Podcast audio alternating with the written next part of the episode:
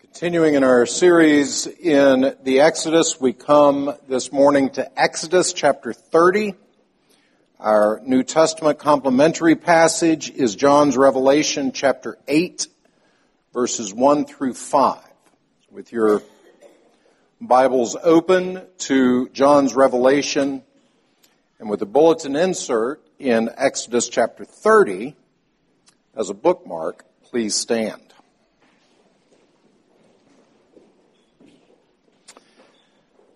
Revelation chapter 8, beginning in verse 1, hear God's word.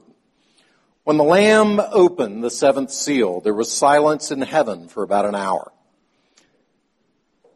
Then I saw the seven angels who stand before God, and seven trumpets were given to them.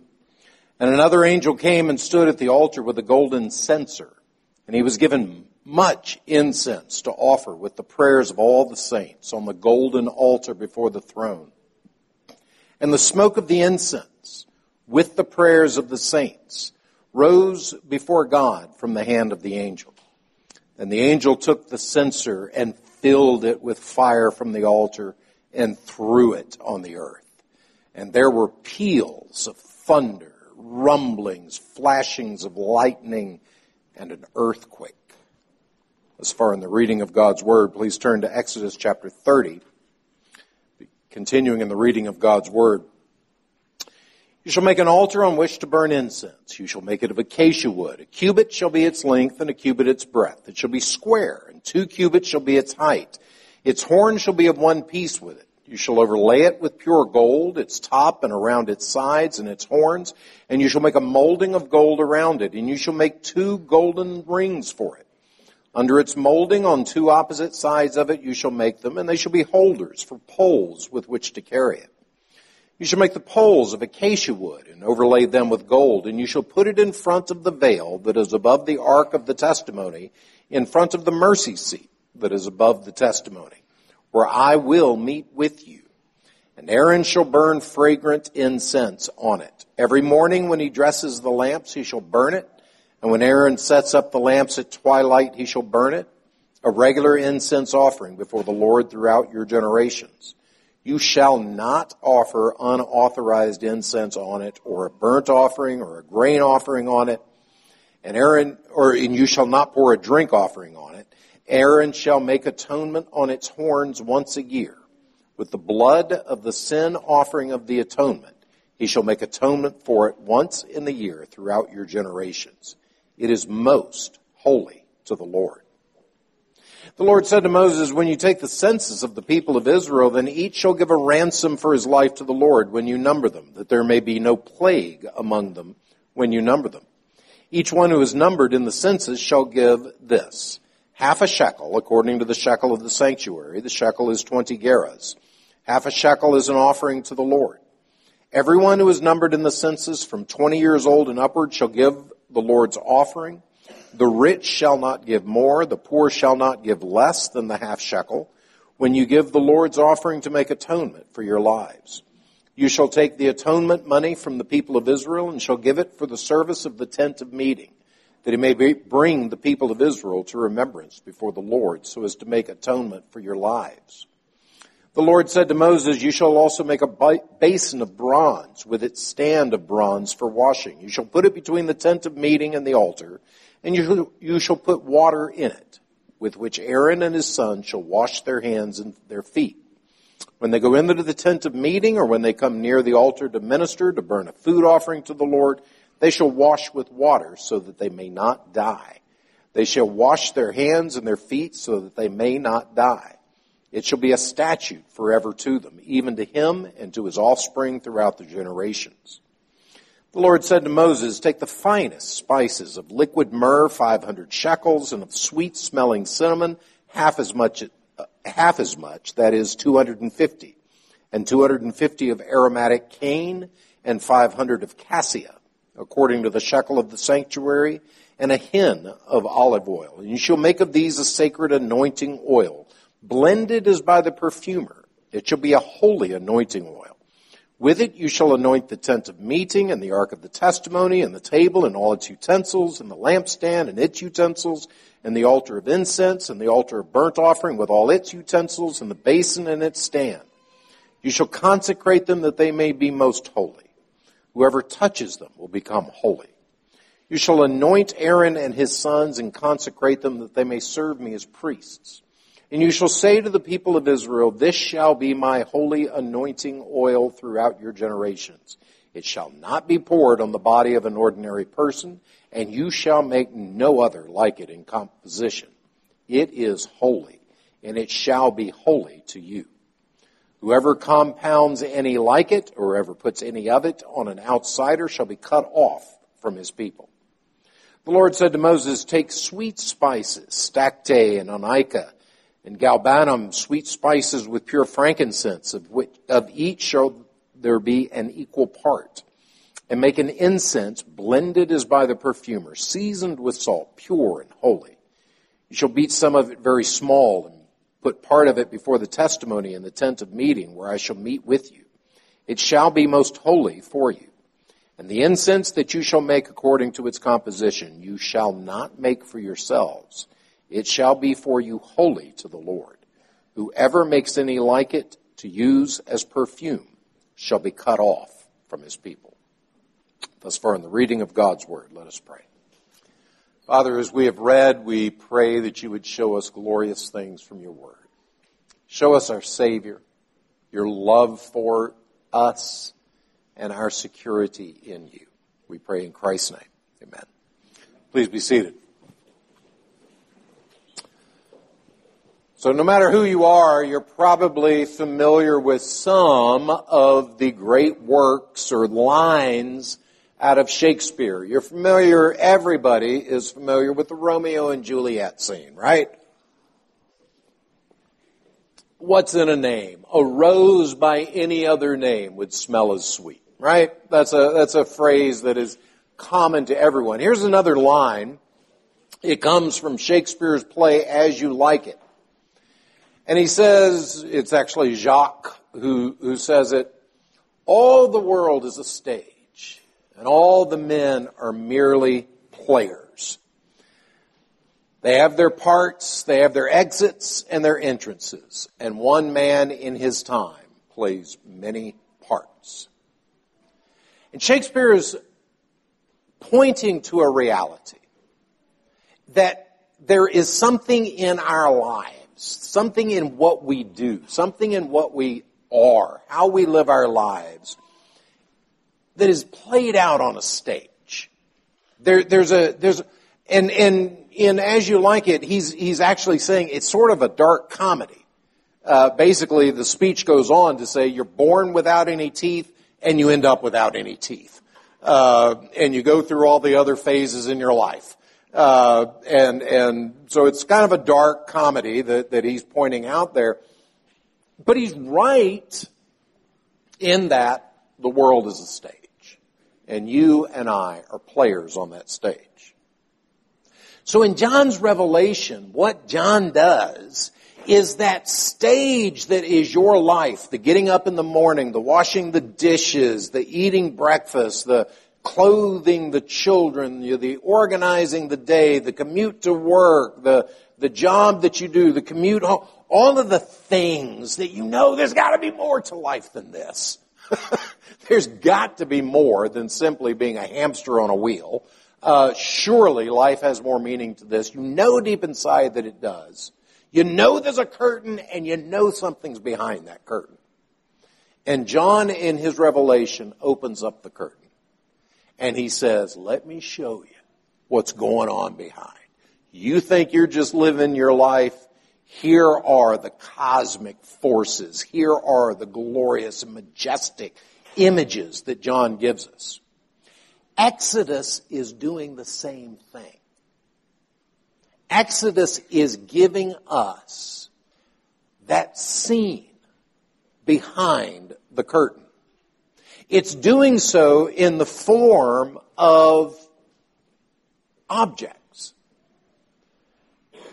Moses in Exodus tells us of the centrality of an atoning sacrifice that is necessary for you and for me to have a right relationship with God, to enter into God's presence. So how does he tell us about an atoning sacrifice that is necessary for you and I to enter into God's presence? He gives us these images. The altar, the most precious thing in the entire tabernacle, covered in gold. The Holy of Holies, where only that mercy seat and only that Ark of the Covenant is found. But then the holy place where we've got the table of showbread and the lampstand. These, these symbols not only of communion with God in the table of showbread, but also of the church, the Garden of Eden in the working of the lamp, and the church and her light that John picks up in Revelation. And then we move outward into the courtyard and we've seen the tabernacle itself and all of the, the ways in which the tabernacle is constructed. One of the things I didn't point out uh, when we were talking about the priesthood, I actually did pick this up from the Table Talk magazine, uh, is, is that the clothing of the priest is described identically to the tabernacle. So the priest himself is a mini version of the tabernacle. Uh, his clothing, the purple and scarlet and, and fine twine linen, all of that is the covering of the tabernacle, and it's on the priest himself, so that he is coming in a sense as the tabernacle before God. Which all of a sudden then you start hearing some of the language in the New Testament. You are the temple of God, uh, and and you know, etc. But Exodus is showing us, and and the we know this is true because of a phrase that we've been hearing over and over again as we've been moving through these chapters, which is make sure you build it after the pattern that I have shown you.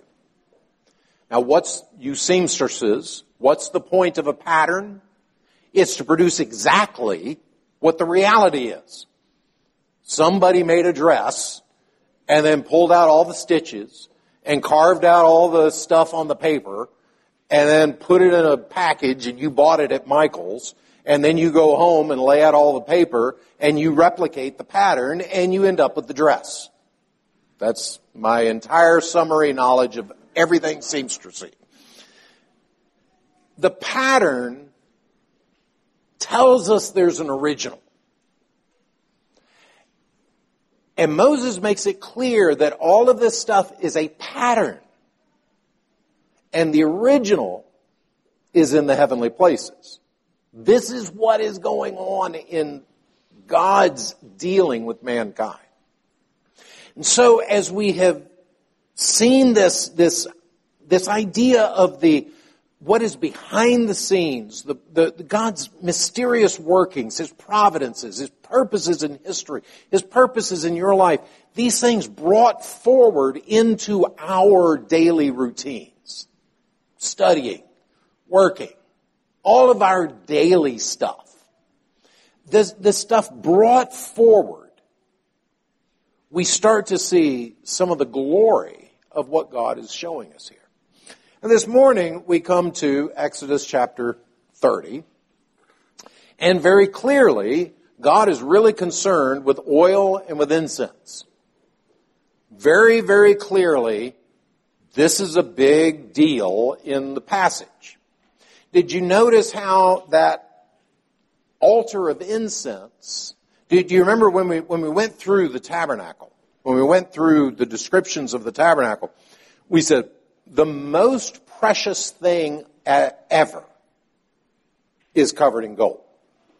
The second most precious thing is silver. The third most precious thing is bronze. And we've been following a pretty careful progression from the holy place, the Holy of Holies, all covered in gold, to the holy place, the tent of meeting, to the outer tabernacle, and that altar that's made of bronze that's right there in the gateway. And now all of a sudden we jump back again. We jump back into the holy place. Did Moses forget? Is this like a, ah, you know, you can't, you can't insert, this is all parchment. So, you know, what can you do? I'm, I'm, I'm writing this stuff down on parchment. Totally forgot that altar thing. Eh, we'll just stick it in here. Of course not. That is not at all why this is out of place. So as we look briefly at this passage this morning, I want to look at it in three ways. The first is the place of prayer. The place of prayer. The second is the one who prays. The one who prays. And then thirdly, prayer's effect. The place of prayer, both textually and then geographically in the outlay, outlay of the, uh, of the tabernacle, it comes after the essentials have been accomplished. The mercy seat, the atonement, the high priest, the intercession, everything standing between you and God must have a mediator. You come bebopping into God's presence saying, love me or leave me. Take me as I am. This is what you get, God. And you will get struck dead. You may not get struck dead physically, but you will most certainly get struck dead in your marriage. You'll get struck dead in your own personal sense of, of, of prosper, prosperity. You'll make stupid choices. The, the, the person who says, I can run this show on my own without God's setup is the person who makes life wrecking choices. You destroy yourself. And so we've got to get that sorted. The holy place, all of these things, we've got to get that sorted first. That's the primary. And then we can come back around to this altar of incense. Now you heard me say prayer in my outline, and you may be saying, where did he get that from? Well, both Psalm 141, which we opened up, let my prayer be as incense before you. And then Revelation chapter 8, where John is describing what prayer accomplishes. The angels take incense from the altar they mingle it with the prayers of the saints and they lift it up before God. And so the incense has always been, both Old Testament and New, a sign, a symbol, a stand-in for prayer, for the prayers of the people going up before God. It is here, and it is throughout the rest of the scripture. But I want you to think about what incense does. Did you ever burn incense? You who used to be teenagers. Did you ever try to cover up any smells that you didn't want mom and dad to know about? By burning a little stick of incense in your room. You remember the smell of incense? Or maybe you just went through a, a season in your life. maybe you just went through a season in which, uh, anyway. maybe you just went through a season in which you just enjoyed the smell of incense and you thought it'd be cool to do all the hippie stuff. And, and so you burned incense in your room. It fills a room. It changes the smell of a room, that little stick of incense. So what is incense going to do in a closed in tent in the middle of the desert? it's going to have a strong effect. It's going to change the entire dynamic of that room. When the priest walks in, his eyes are going to have to adjust to the change in light. No windows in this tabernacle, just candlesticks. He's coming in from the hot sun. He's going to have to stand for a second or two, let his eyes adjust. He doesn't have to adjust his nose. Instantly, the smell of that incense defines this experience for him. And beloved, that's how God sees your prayer. Your prayer perfumes the entire process, the entire experience of the Christian life. And your prayer is specifically mentioned as sweet before God, pleasing before God, a delight to God. Before we move on to the one who prays, notice in verses 17 to 21, in the middle of all this incense stuff, we come up with this basin that's filled with water and that Moses and Aaron are supposed to wash their hands and their feet. And you, you notice what God said? They need to wash their hands and their feet because if they don't, what's going to happen to them?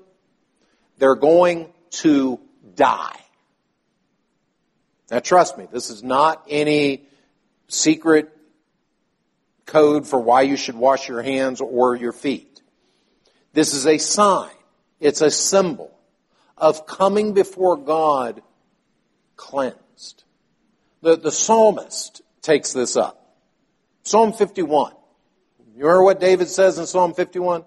Create in me a clean heart.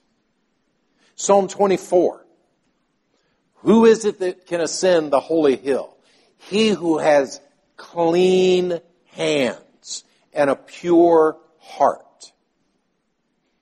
God's not concerned necessarily, at least in this context, about your hygiene. The cleansing of the hands is to represent the fact that my hands are clean. My life is clean. I don't do things with these hands that are unclean.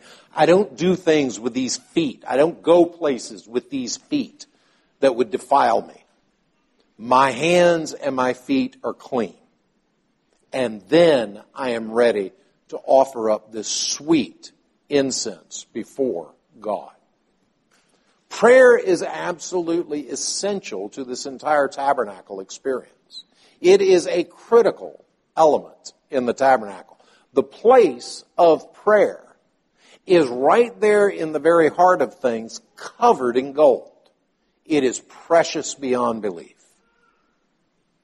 How many of you can honestly say that describes your prayer life? How many of you can honestly say that your prayers with God are intense and sweet, and it's a time of a season of communion, of richness. The aroma of your prayers going up before God is that incense on the altar of incense. Probably not. And I can say that because guess what? I know you're human. and I struggle. But this is how God sees prayer. And this is what prayer should be. But this passage also focuses on the one who is doing the praying. And you see that here in this odd little insert. Why, in all this stuff about incense and altars and all that, why do we have verses 11 through 16 of chapter 30? Why just seemingly randomly in the middle of nowhere do we have a census? Well, you can get the answer to this, or you know, you get get a hint to the answer of this if you'll notice that the people who are being counted are every male 20 years or older. Did you hear that in the reading? Immediately, if you're starting to say, okay, we need a count of all the men 20 years and older, you're thinking military. And you would be right to think so. It's, I don't know, eh, I don't like the translation that is found in most of our English Bibles. I think maybe the NIV uh, does it well, but the word number that is there, it's three times right after each other in verses 12 and 13. When you number them, that there be no plague among them. When you number them, each one who is numbered. So just there, did you hear? Numbered, numbered, numbered. the Hebrew word is actually a military term, muster. These people are to be mustered, and when you muster them, and then that there be no plague when you muster them. This is a military, this is an engagement, this is a serious moment. Many of you are either in the military or have served time in the military. If you were one of those stupid people that showed up on induction day going, dude, this is going to be fun, you got a wake up call. I did do some time in the military, and I do remember in my barracks, early in our basic training, I was assigned guard duty, which was pointless, to stay up all night for no good reason on a perfectly secure base, but that was my job. And I remember hearing grown men crying in the wee hours of the morning. I wonder if any of you remember that kind of thing if you were in the military. grown men who are going to be getting up tomorrow morning with guns, who are going to be doing hand to hand combat in the middle of the night crying for their mamas. Because military life is not what you want to do. It is what the sergeant tells you to do. Military life is not comfortable. It's be on the cutting edge, get better every day, get stronger every day, because only the strong survive. Military life is you got blisters on your feet, idiot, you should have changed your socks, now deal with it. You got to march in blisters on your feet. Military life is not a pleasant, necessarily pleasant life.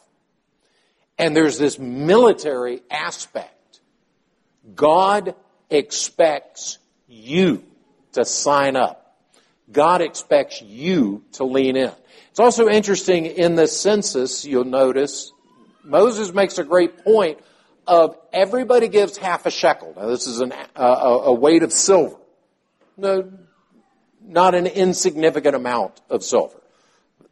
If I recall, it's around an ounce. Uh, an ounce of silver to a shekel. So about a half ounce of silver. From these millions of people, it's a lot of silver coming in. But he makes a point of saying the rich person shall not give more than a half a shekel. And the poor person shall not give less than half a shekel. And the point here is God demands buy-in from you.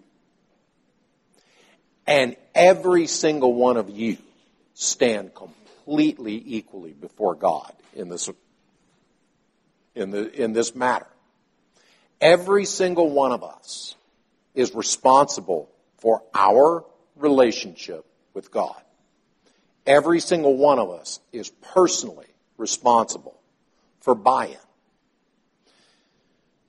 And that's something that, I mean, that's church membership to a large degree, but that's something that should certainly flavor our Christian life. It's also interesting in this in this section on the on the on the muster. Uh, each of you will give a ransom for his life to the Lord when you muster them, that there be no plague among them when you muster them. Hear how God, how seriously God is taking this? That half shekel is a ransom for your life. And if you shirk this responsibility, where do you think their last experience of plagues was? It was about a month ago in Egypt. The Nile turning to blood, boils all over everybody, flies all over the place. All of that, God says, don't forget, that's me. That's my hand of judgment. Now, beloved, just speaking as someone who kind of has some experience in this area, my guess is that if there is no buy-in from you, if you're fine just strolling through life with a casual relationship with God and a casual relationship with His church. You're not causing anybody problems. Nobody's causing you problems. You're not interested in giving your half shekel and you're not particularly interested in being mustered. My guess is that the Nile is not going to turn to blood on your behalf. My guess is you pour yourself a bath and it'll still be soapy water. It's not going to be blood. My guess is you're not going to have flies suddenly descend all over your house. My guess is you're not going to wake up the next morning with boils all over your body. But beloved, my promise, my promise is that your life will be hell. You will destroy your marriages. You will destroy your childhoods. You will destroy your children. You will destroy your parents' hearts. You will shred everything around you. That is a promise from God's Word. That is why He demands that there be buy-in from each one of us. The same. Every single one of us is responsible to stand on his or her two feet and take ownership of your relationship with God. Every single one of us. Lest those plagues, lest all those demonstrations of God's superiority over every other God, everything that Egypt would trust in, God says, I'm going to show you that it's nothing. And he says, I'm going to show you that your career is nothing. My goodness, how many people jump out of high skyscrapers when the stock market crashes? Do you think maybe the plague came upon them? Do you think maybe they had their identity wrapped up in something other than here? Do you think that maybe when somebody's career crashes, how many guys, when they turn 65 and retire, by the time they're 67 are dead? There's a lot. There are a lot of men. Why? It's not because something magical happens between the ages of 65 and 67. It's because they built their identity around that career. They built everything that they are. They define themselves by that career so that when that career is no longer, they themselves are no longer. They have no reason to live. And they spend the next 18 months of their lives puttering around, drooling out the side of their mouths before thankfully they finally grab their heart, keel over, and get out of everybody else's way. That's the sad reality of so many men in our society who've identified themselves by things other than their relationship with God. Beloved, there are so many arenas, so many areas in your life and in my life where this is a very serious challenge. You pay your half shekel. And if you don't buy in, if this isn't your faith, if this isn't yours that you're hungry for and leaning into, beloved, trust me, you'd prefer to have your bathtub turned into blood. I can pull the drain on that one. What I can't do is pull the drain and drain out the toxic poison that I have built 30 years building up in my marriage. I can't pull the plug on the drain and turn the clock back and reclaim those years of my life that I wasted in blaspheming my God and blaspheming my parents, being utterly ingrateful, ungrateful, being an utter ingrate towards my parents, and living a life of pleasure and prodigal sonness. I can't recapture those years. And beloved, this is your challenge. I don't care how old you are. If you're five years old, if you understand this simple truth, God says, lean in. Own it. This is your faith. Do it. I'll tell you briefly. I had a conversation with someone not too long ago. It was a conversation in a situation that I've faced far too many times in my pastoral ministry. Two things I hate I hate death. I hate it. We were not created to die. I hate the way that death shreds people. It shreds children. It shreds parents. It shreds spouses. Death is nasty and ugly, and there's nothing pretty about it at all. I hate death. The other thing that I've seen that is a form of death is marriages that are shredded. Marriages where the guy says, This is just who I am.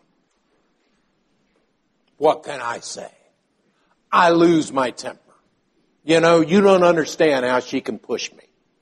She knows my buttons and she gets me, she intentionally does it and I just lose it. I'm sorry I hit her. I'm sorry. Shouldn't have happened, but you need to look at her. This is her fault. Hey, I'm who I am. I'm emotionally disengaged. I'm just not the kind of guy. She wants affection. She wants assurance. She wants reassurance. She wants stuff from me that I can't give. That's not who I, suck it up, man. Suck it up, women. Do your job. Do your job.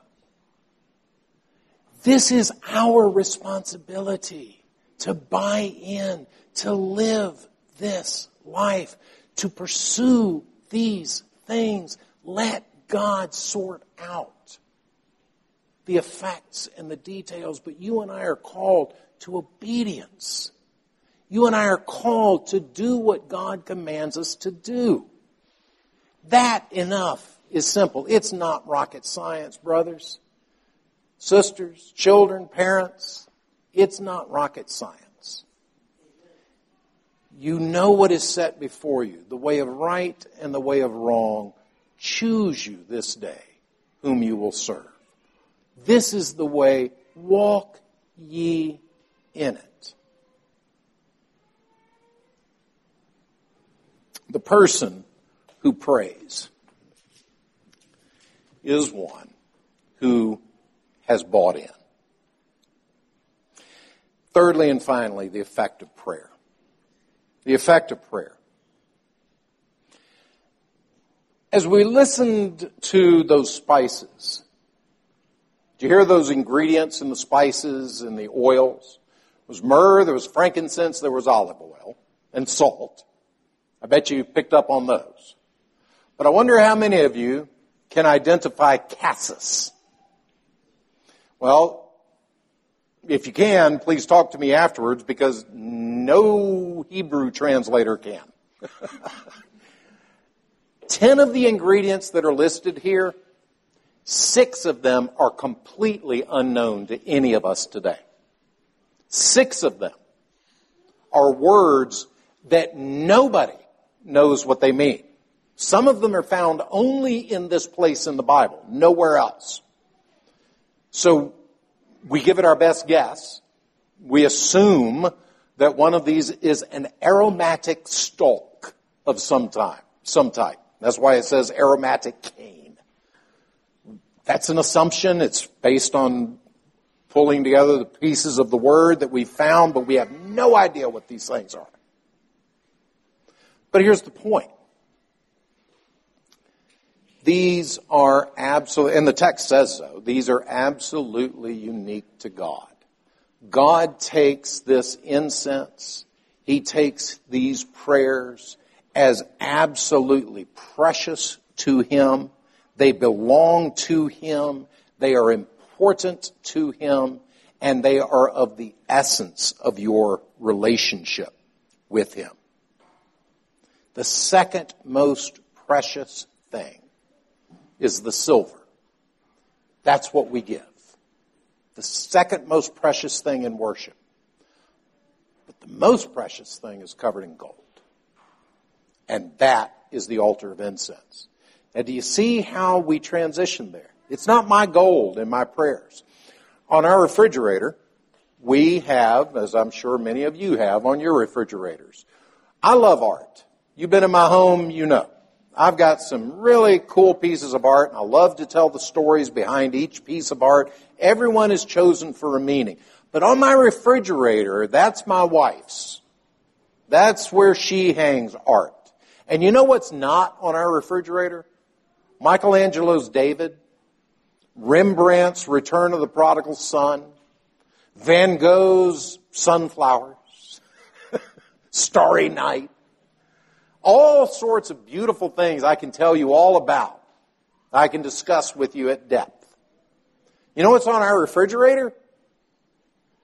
A crayon thing that says, I love Jaja. That's what's most precious to her. And in reality, that of all the stuff in there, if if I'm going to see anything go up in flames, I'm probably going to grab the drawings off the refrigerator um, as I run out the door before I'll grab my beautiful thing of Rembrandt off the wall. How many of you say, I don't know how to pray? I can't, I listen to these prayers. They're so glorious. Give him your refrigerator art. Give him your coloring crayons. Give him what your heart gives him. Give it to him out of love. And you know what? You will find that it becomes gold. It becomes gold because that's the work of Jesus Christ. God delights in that child refrigerator art. And he responds to that childlike refrigerator art of us just, I mean, you heard in Revelation 8, the only thing the saints can muster is God. How long? How long? That's some refrigerator art. You and I, you and I can, can come up with that prayer. We do it a lot, I think. God, how long? How long am I going to struggle with this sin? God, how long until I'm the type of husband that my wife deserves? How long until I'm the type of father that my children can respect? God, how long? And I lift up that prayer of longing. And what does heaven do? Heaven responds with earthquakes and lightning and thunder. Not because I've done anything magnificent in my prayer. Best I've done is colored in a sketch outside the lines. But I did sign it love. I, did, I can write that. You know I love you. I can't articulate it. I don't know how to pray. I don't know what to pray. All the complexities, all my own brokenness. I don't know what to say. But I can say, God, how long? And he responds. Beloved, he responds. I promise you, if you will buy in, if you will seize your faith, if you will see the importance of prayer and what prayer does, how sweet it is before God's nostrils, how sweet it is before His presence if you will commit yourself to just sharing your heart with God. Child's refrigerator art. I've got no art on my refrigerator from a child who at the age of six or seven came and said, I want you to see how the shading from the gray into the green picks up the highlights of the nuance of the trees and the leaves and their dappledness and it's a mess artistically, but it's the best thing we've got in our house. It's the most precious thing that is in our house because it connects us to the heart of a child. God sees your prayers in that way. And the reason that this altar of incense is golden, the reason it is precious, is because your prayers, as the writer of the Hebrews said in Hebrews chapter 4, are taken up by Christ. He is our high priest. This high priest here who comes and offers the incense on the altar was always just a pale shadow of the one who is your high priest, who still offers that incense on the altar, who takes your childhood prayers, brings them to his father and says, Father, this is not only your child, but I died for them. I gave my life for them. Listen to them. They're important to me, and they should be important to you. And the Father says, absolutely, they are important. I sent you to redeem them. I sent you to accomplish this task. These are important to me. That's what the altar of incense shows us. What prayer is. Your engagement with God. Your love for, from, and with God Himself.